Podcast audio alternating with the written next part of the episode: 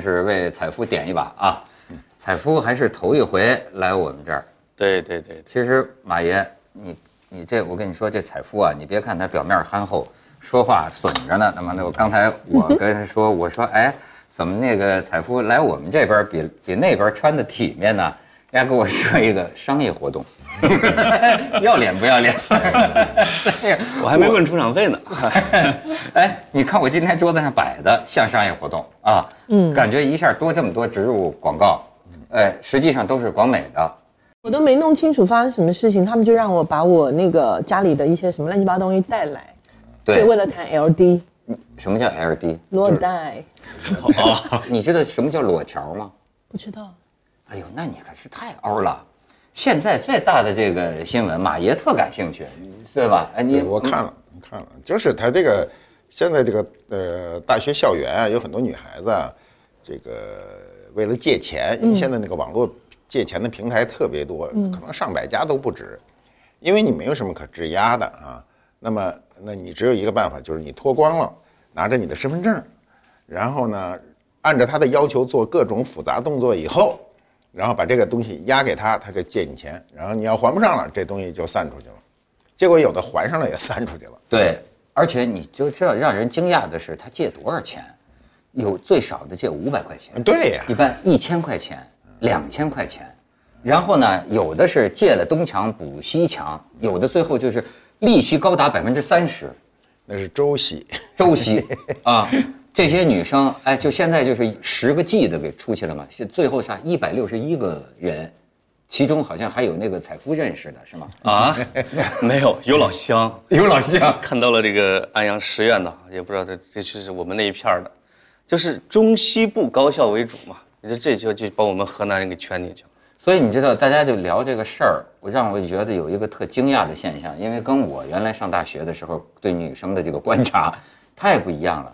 有一个文章就讲，就说，你知道，你不要去骂这些个女生。现在很多人主要就是说，说这些女生没什么可同情的，你就为了借一千块钱，你他妈就这这样在在在洗手间里，甚至不惜这个自毒自卫吧，叫是吧？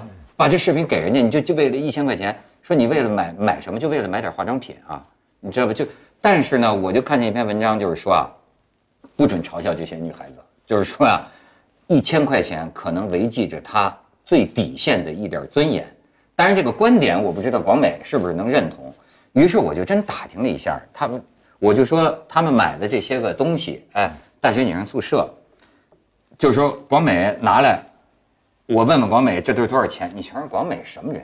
广美说我带着，但是我都不知道多少价钱，为什么？都是送的。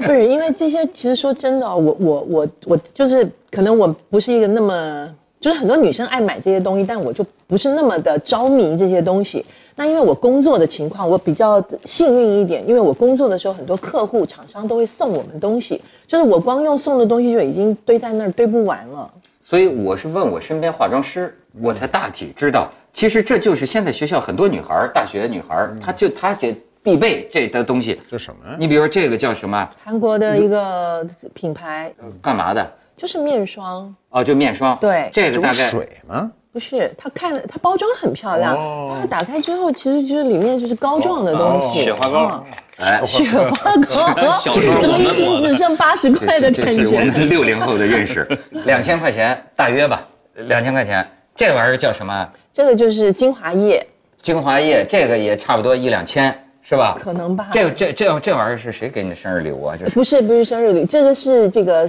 呃，在日本的一个嗯非常好的一个品牌，我自己本身也是他的粉丝来的。啊这个是他是三十周年庆的时候一个限量版的一个面霜，人家送我之后我也就一直搁那儿，因为就一张脸，其实这？得多少钱？啊？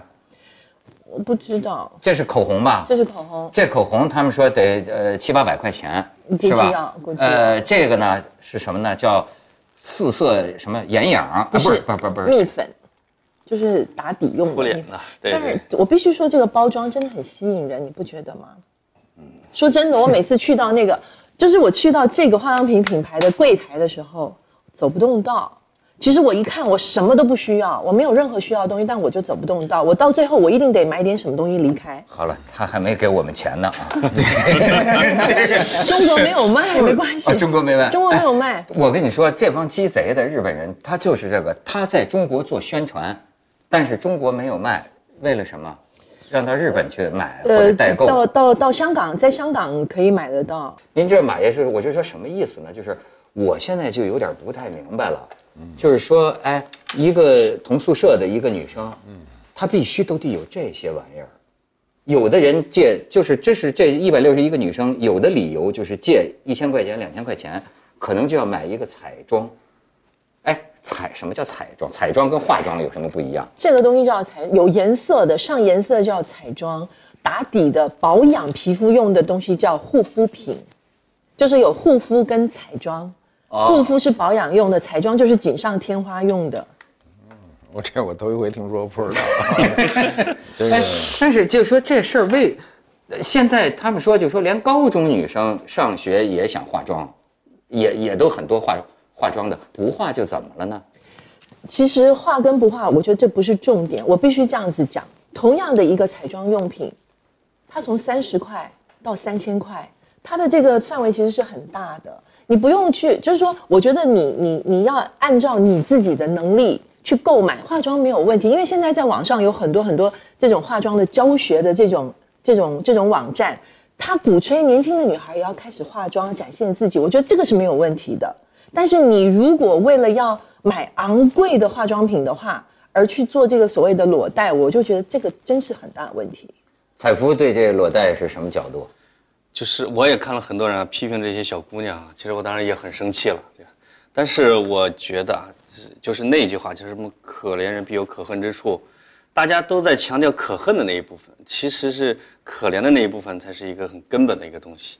就是这些女孩就为什么就这么容易的就把自己的这个裸照啊就发给了那些借贷方，她总是有一些规则或者有一些机制在里边起作用的。后来就发就看了一些东西，就是其实他就呃他的背景就是大学里边没有信用卡，啊，就是零九年的时候，我那时候看到一个新闻，我又查了一下，发现真是，就是银监会出了一个规定，就是往大学发信用卡，一个是不准给未成年人，第二个是对大学生这种没有偿还能力的，你必须确定一个第二还款人，就是有可能是他的父母或者他哥哥，而且第二还款人你要去印证他确实能还。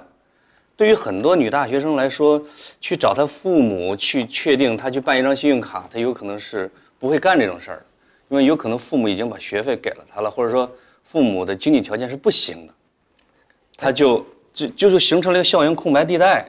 他他这个事儿是个多层面的啊。这个第一个层面是中国人的这个奢侈品，就我们假设这是应该这算奢侈品啊，因为我都没见过，非常奢侈很奢侈品。中国所有奢侈品的这个消费呢，是跟他身份不匹配的，这在全世界最独特，就都是努着消费。你比如这女孩根本就犯不着拎那包，比如各种名牌包，一个包便宜的大几千一两万，贵的好几万，她你看那拎三五万包的那人，他可能就挣几千块钱，他那一年就挣这个包钱。他这个理论上讲，这类东西不是为他们这个阶层设计的，但是他都要努着去花。我我碰到过一个例子哈，就我去美国，去美国就拍卖嘛，拍卖完了都完了，剩了闲工夫。在那个纽纽约那个第五大道上有个什么商场很有名，我也记不住，都是英文名。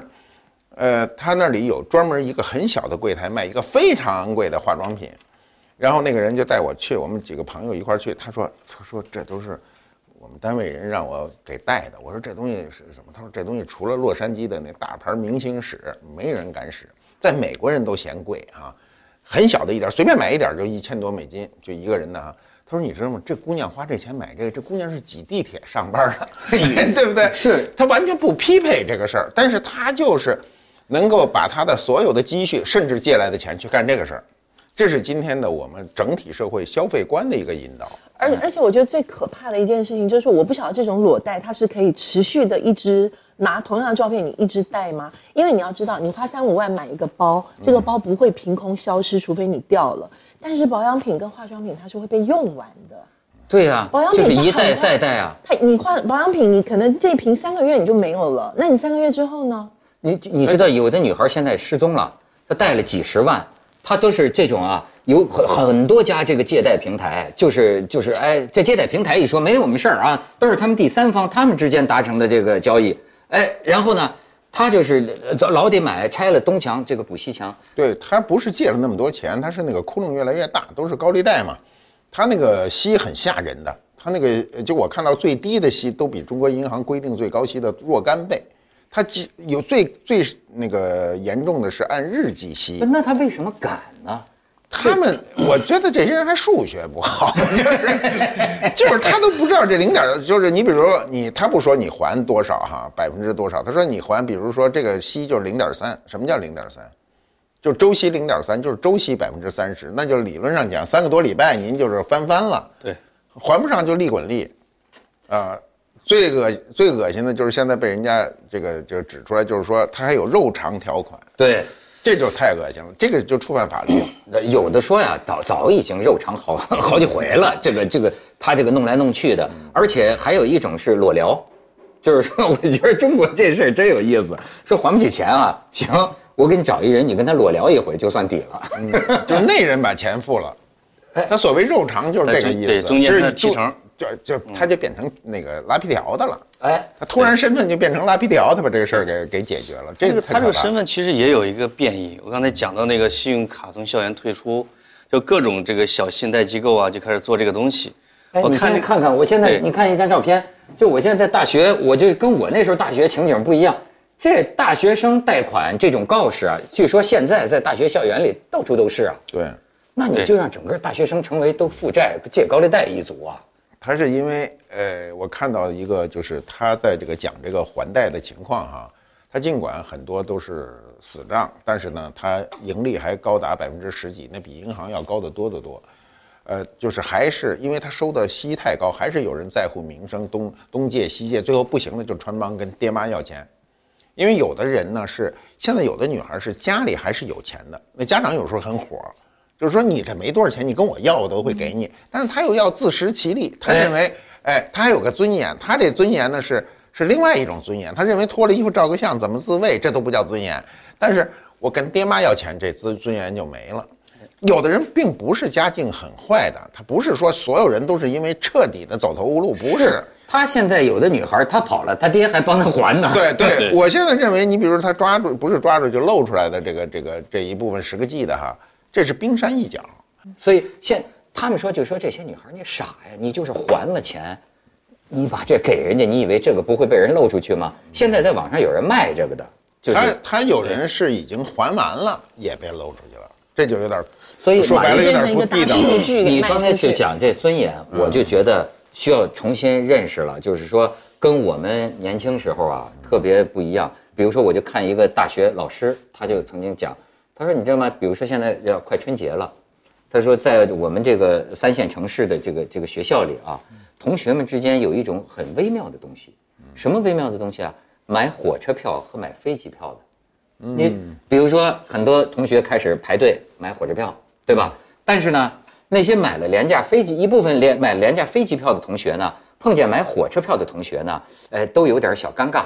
就这还是我觉得这还是比较善良的，就是他他他不不好说，就不愿意说说你怎么回去啊？就坐飞机回去，他不愿意说他是坐飞机回去。但是另外有一些同学，哎，就这全楼就嚷嚷，哎，明儿飞机票早买着了，那咱坐飞机回去。我甚至还是我爸妈给我买公务舱啊，头等舱。哎，其他同学听着就 就沮丧。你说这时候咱们年轻的时候，我觉得呃没这个也有没有吗？有你没感觉到有没有我那时候从深圳到北京一坐三十三个小时，我坐的我要死的那种硬座。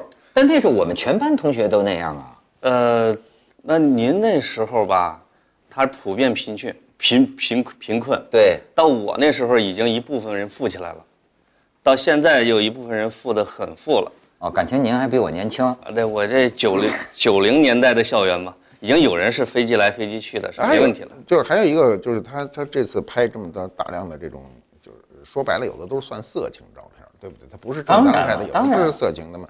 我看到有的女孩就去就也接受采访嘛，她一方面愤怒，一方面她有一个理论支持。她说我当时就认为这跟人谈恋爱差不多，谈恋爱不是也人看了我身体了吗？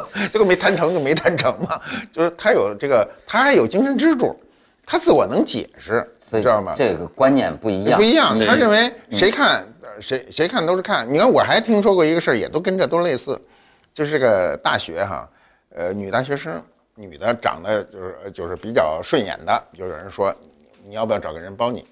他怎么包你呢？说这人根本就不来你这城市，他偶尔来，但是你是他的，他每个月给你钱。呃，比如呃一一个月那我听他们说大概是几千块钱吧，三四千块钱，每个月他定期给你钱，但是他一旦到这个城市出差，你就得全身心的陪他。那他不在的时候能不能兼职呢？他不管你，你他说的是他包你，但是你 你该干什么你干什么，因为你也看不着嘛。但是女孩呢，女孩呢，她比较容易接受这个事儿是什么呢？她有一套理论，她说，这个大部分在大学谈恋爱的人吧，到最后一毕业就劳燕双飞，都不成。说，与其跟那一人苦哈哈的，还老天天伺候着，给他又打盒饭干什么弄，最后还把我抛弃了，还不如我找这么一人呢，对不对？他这就是商业的计算，看哪个合算嘛。对，说这租房合算还是买房合算，他就算好了而已。哎，国美，你作为你，你你咱们岁数，这这你比我年轻啊。我跟你同年代哎，同年代，同年代 哎。，台湾那时候你你年轻的时候也是挺苦的时候，那那个时候你说班里的你们的女生都讲究化妆吗？不讲究化妆，但是也都讲究爱漂亮。但是其实爱漂亮有很多的方法，例如什么，呃，就有很多的那种小偏方。例如我还记得以前小时候用那个说什么要清深度清洁皮肤，我们就用绿豆粉，绿豆粉加蛋白。就可以去黑头，又什么这各种，然后用蜂蜜敷脸，就是说那个时候当然是有很多的土方法，但是你现在去跟小孩说这些东西，小孩都笑你啊。所以小孩儿真是应该跟这个广美阿姨学习学习。你我就说咱们你看这大美人儿，我就跟你讲这个这衣服，叫我看着跟迪奥的也没什么区别。人广美，你跟大家说说这玩意儿几万块钱买的？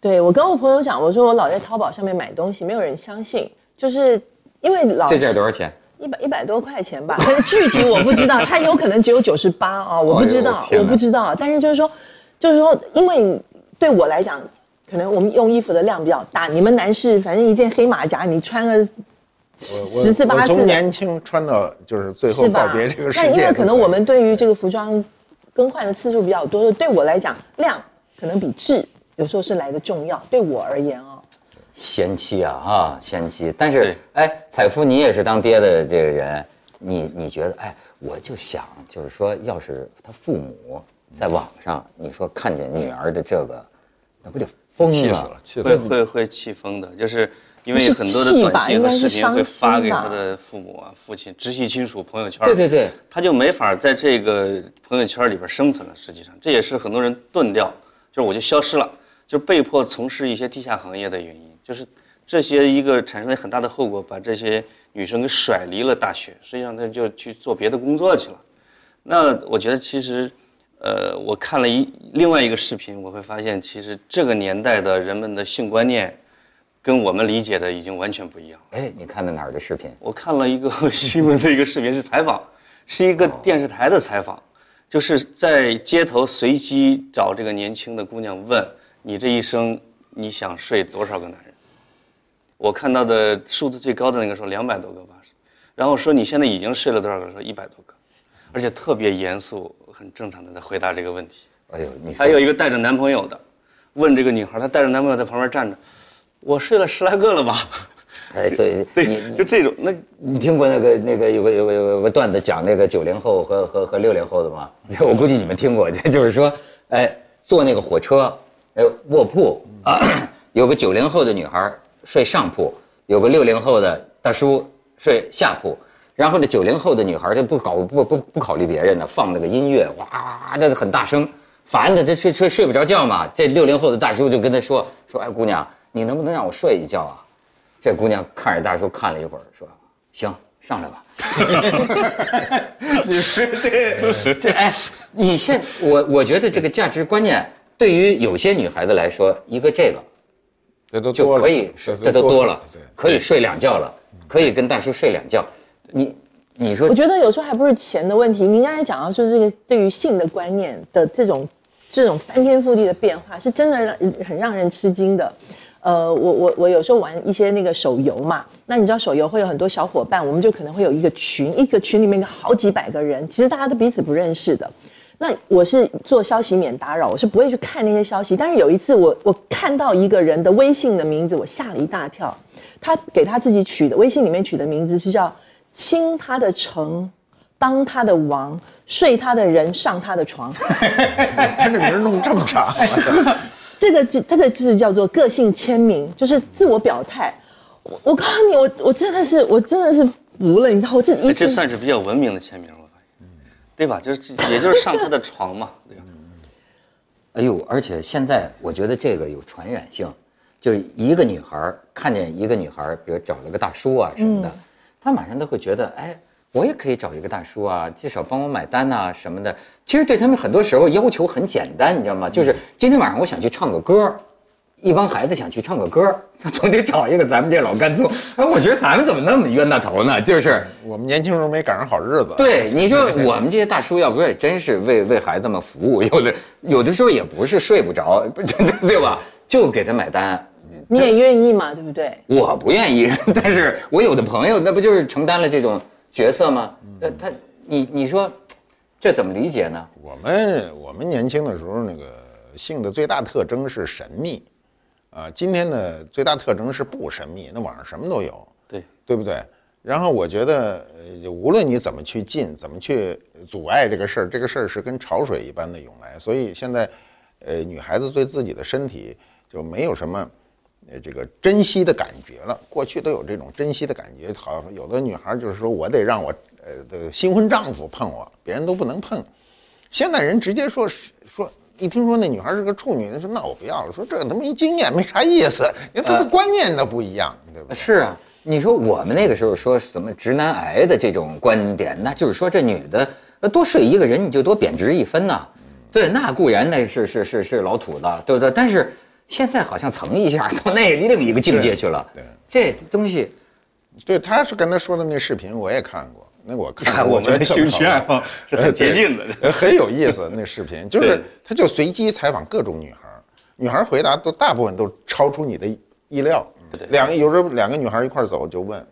说你你你一生中要睡多少个女孩？那女孩说她已经睡了十多个了，她闺蜜说，闺蜜直接说，啊、有的呃最什么，我里头说的最保守的人，就是最为保守的一个人说，睡仨，这就是最保守的，说要找一个人，就是没结婚的人，还有一个以后还要有一个结婚的人，也不知道怎么还有一个什么人是那个，他说睡三个，那个说是在大学里边谈一个，谈一个这种傻小子，嗯，大学之后要找一渣男，嗯，呃，被这渣男骗一回，最后找一老实人啊这给嫁了。是这是里头这是完满的人生。啊，他说这是三个，这是里头要求最少的一个人，剩下都是十个二十个，最多的二百个，对对对对我对。天，二百个其。实那个是我觉得挺具有这种研究价值的这种采访，对，而且都哎一代很说人的观念都。很自然，没有一个人是很拘谨的说，是吧？其实我们说这种问题我还有点不好意思哈，人家接受采访的时候是很内心很健康的一种事儿，哎，也有可能你你你不好意思，我们不健康那我有些朋友可得意了，就是你知道，就是说赶上好时候，大叔赶上好时候，就是，哎，我有一个从美国回来的一个一个一个朋友啊，他就说，他说你要在在美国，就中国现在对我们这老男人是最好的时候。说在美国哪有这十六七岁的小女孩陪我们这岁数的人玩啊？他说，可是在中国，对吧？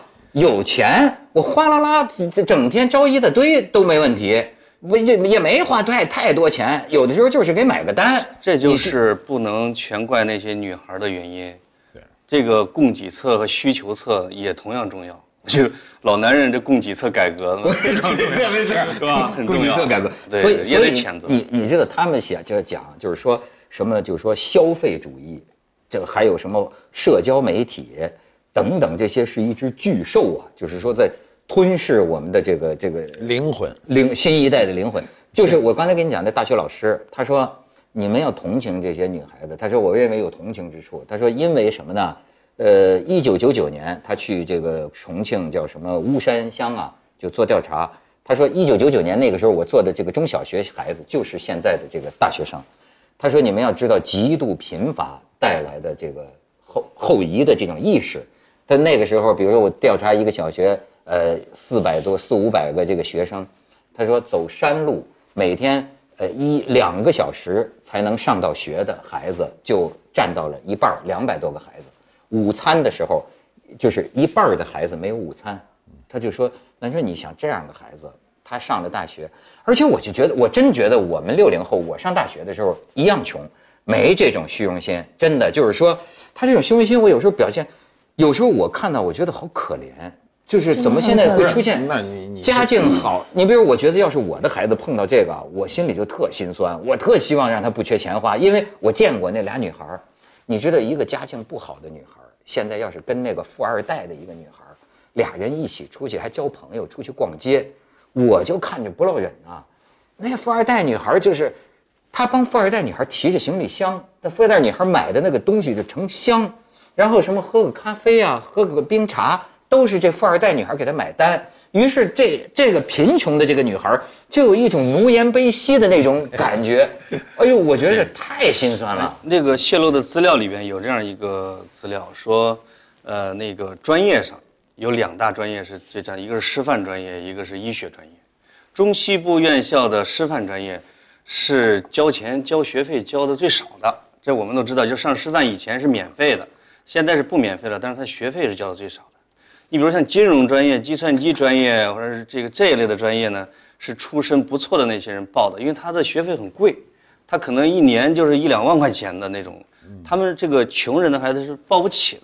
就是我们没有完整的调查那些被骗的女孩的家庭的财政状况，但是我从他们的这个专业大致能猜出来，就是就刚才你说的那个，出身贫寒的女孩啊，到了城市了以后，就是别人都在炫富，其实自己又没有钱支撑这个东西的时候，我拿一个化妆品也也算呀，就是这种有可能背后是一个很大的一个关于自尊心和虚荣心的这样的一个东西。对呀、就是人靠衣装。我的意思就是说啊，真富就是真富，真穷就是真穷。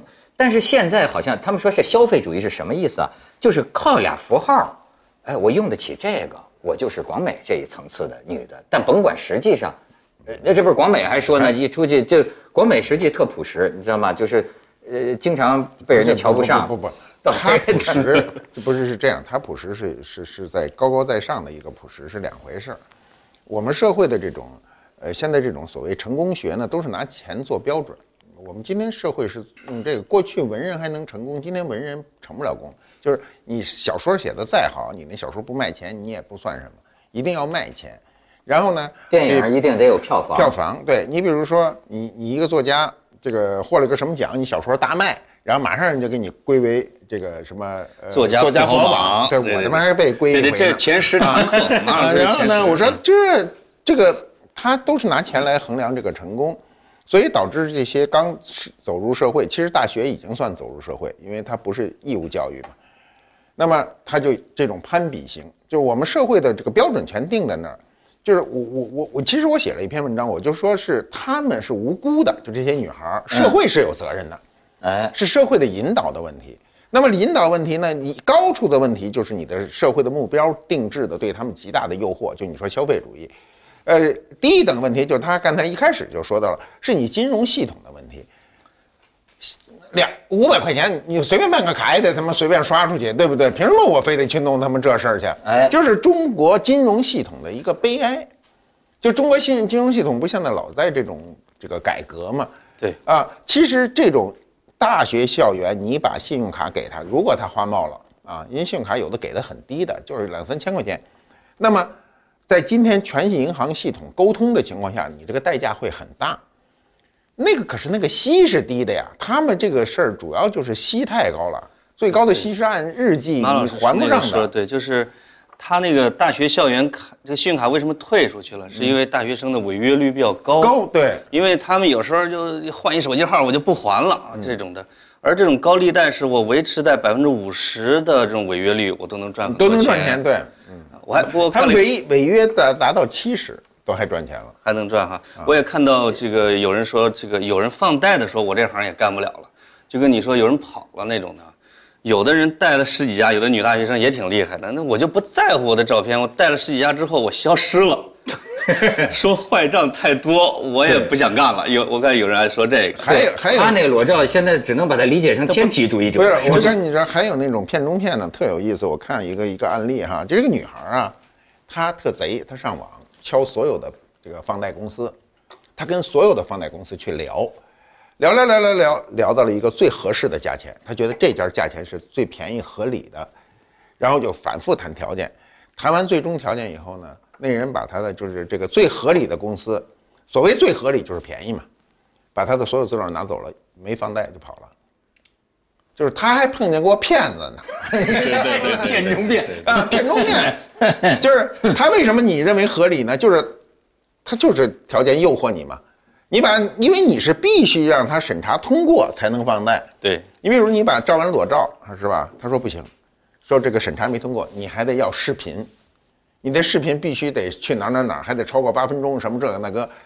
那有的人就说，你怎么一开始没跟我说？我给你一个 裸照，我就已经下了很大决心，你又弄这视频，那视频这个就是惨不忍睹的那种视频，他就不可不干了，不干了，等于前面就前功尽弃了，对不对？对。按理说，就说那最低的五百块钱就拍这种裸照，那我认为这裸照早就值了五百块。这还账这这怎么算的？这这都不知道怎么算呢，这太不值钱了。啊广美，你作为女女性啊，这这这这，你你能理解妹妹们吗？不能理解。我我他肯定不觉得这个话题，我真的我心里很真的，我觉得很沉重，因为我我只能说我很庆幸我没有女儿。那你你原来上学的时候呢？呃台湾有贫富差距的那个时候，那当然也是都有有，所以刚才我觉得马老师刚才讲的，说我我是属于这种高高在上的朴素，其实这个我我我真的没有办法，没有没有办法接受，没有办法认同，因为我也是穷人家小孩子出来，我可能没有苦到说从怎么得上小时候上学得走两小时录，我们当然那个时候不会这么糟糕，但是嗯，我觉得家庭教育很重要，然后社会教育很重要，所以您刚才讲说。这个社会社会要不要负起责任？社会要负起责任，但是你觉得那些女孩是无辜的，我也不赞同。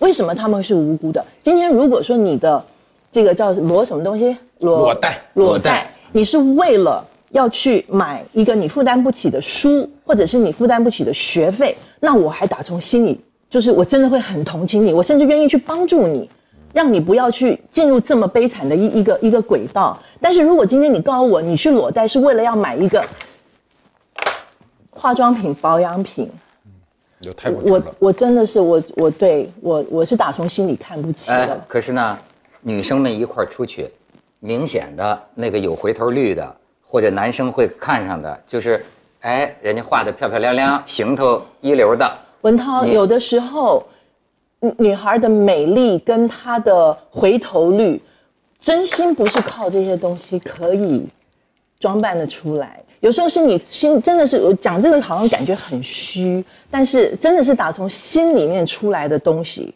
有时候这些东西会让你变得很丑的。啊，如果你去做了裸贷这样的事情，我真心不认为你是可以昂头挺胸的、很骄傲的走在路上。我我不晓得。那那是你，但是我跟你说，人都有呃绝绝境的时候，这我就就呃你包括广美，我记得啊，咱们这么这么这么这么熟，你也有过这人生的这个这个坎坷，比如说，哎，我记得你是借过钱的，比如说从香港那个时候嘛，呃跟跟跟上一个怎么怎么怎么着，那个时候不是也是家财都都净尽了吗？那你那个时候好像也是，你怎么借的钱？我没有借钱，我就是卖我自己的东西。你十万块钱的东西，你就三千块卖掉。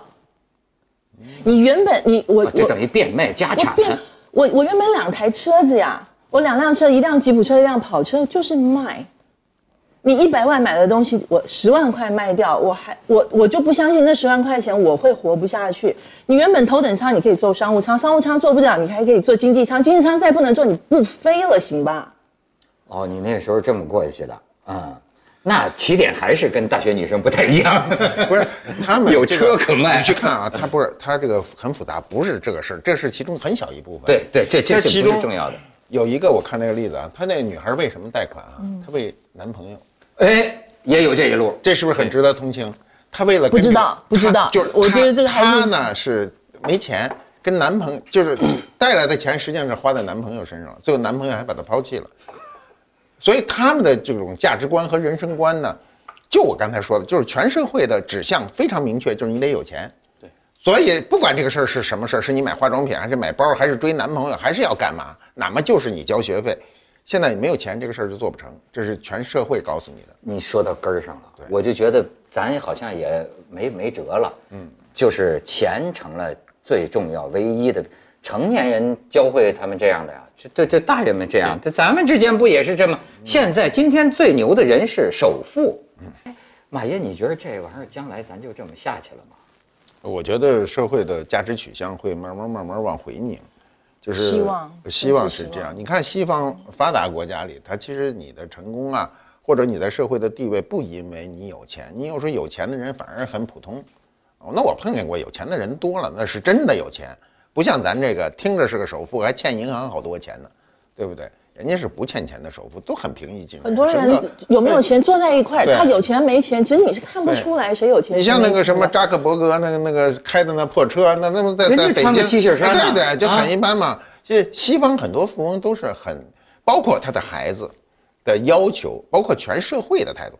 我认为是全社会的态度。我们全社会的态度目前不好，价值观认知都是有问题。我简单举一个例子，就是有某个非常非常厉害的保养品。但那个保养品，它真的很，它起起跳五千块起跳，最便宜的东西可能都要五千块钱。你要知道，五千块只是一瓶而已，你要把整个脸擦完，你最少要四瓶东西。我天！打打底的，什么水状的、霜状的，什么什么精华液，还有眼霜什么，你没有四瓶，你根本就涂不了一张脸。那问题是我一直跟我身边很多年轻的女孩说，我说你知道吗？像这些东西这么滋润度这么高的东西，是姐姐们、阿姨们用的东西，你们太年轻了，别用这个，因为用这个东西对你的脸部会造成很大的负担。人不管不行，姐我一定要买这个。可是我跟你说，这个就是，可是我听一个九零后的女孩跟我说，说文涛老师，我跟你说，我我妈妈从小就让我敷面膜。他说：“我真的体会到了，就是你这个天天敷面膜做保湿，你这个脸就真的是不一样。我不知道啊，我也不是女的，是是不是啊？就说现在的女孩啊，从十岁她就开始敷面膜了，呃，保湿。哎，你觉得这是好使吗？你知不知道那个面膜里面有多少的防腐剂？我成木乃伊了。有多少的添？有多少的添加剂？所以得买好的面膜。不，呃，对吧？这个肯定是要买贵的。不不不是，呃，我我只能这样讲。我觉得所有东西都是要适度的，就是要找你自己适合你那个年龄层。我不是说让所有女孩都不要保养，每一个女孩都要保养，越早保养越好，这也是我的观点。但是你必须在十八岁的时候用十八岁的东西，你三十岁的时候用三十岁的东西，而不是十八岁的时候你就要用五十岁女人买的一瓶五千块钱的东西。但是我觉得这个皮肤有很多时候都是天生丽质，我也见过那女的，就是啥也不保养，那皮肤比谁都好，那你没辙。真的就是我，我可能这个这个比较错误了吧？就是我怎么觉得今天女孩的这个皮肤，不如我印象中我们中学的女生女女同学脸上的皮肤好。那个现在有雾霾，那时候没有，雾霾很伤害皮肤的。呃，对对对，所以说你看。所有地方的这个咱们这个毒素加起来，对，造成这个病态的社会，病态的女性啊。好像变态的女性，好像男性就都不变态了，都是变态的男性才有了，才有了女性的这心酸。第一，第一直男癌这个地位不可动摇。向向向向向广美学习。我我真的觉得皮肤就是他妈天生的。对，不是我妈，我妈七十几，我妈皮肤比我还好呢，对吧？她她有资格说这话，您这脸就别说这话了。不是我就说这，就是就是说这个天生的，你抹这个干嘛？好，老点儿，小姑娘也是受几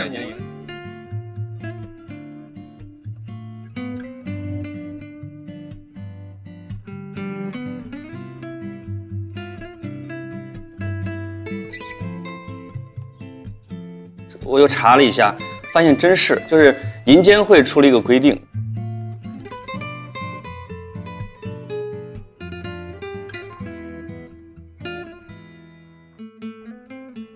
去美国就拍卖嘛，拍卖完了都完了，剩了闲工夫，在那个纽纽约那个第五大道上有个什么商场很有名，我也记不住。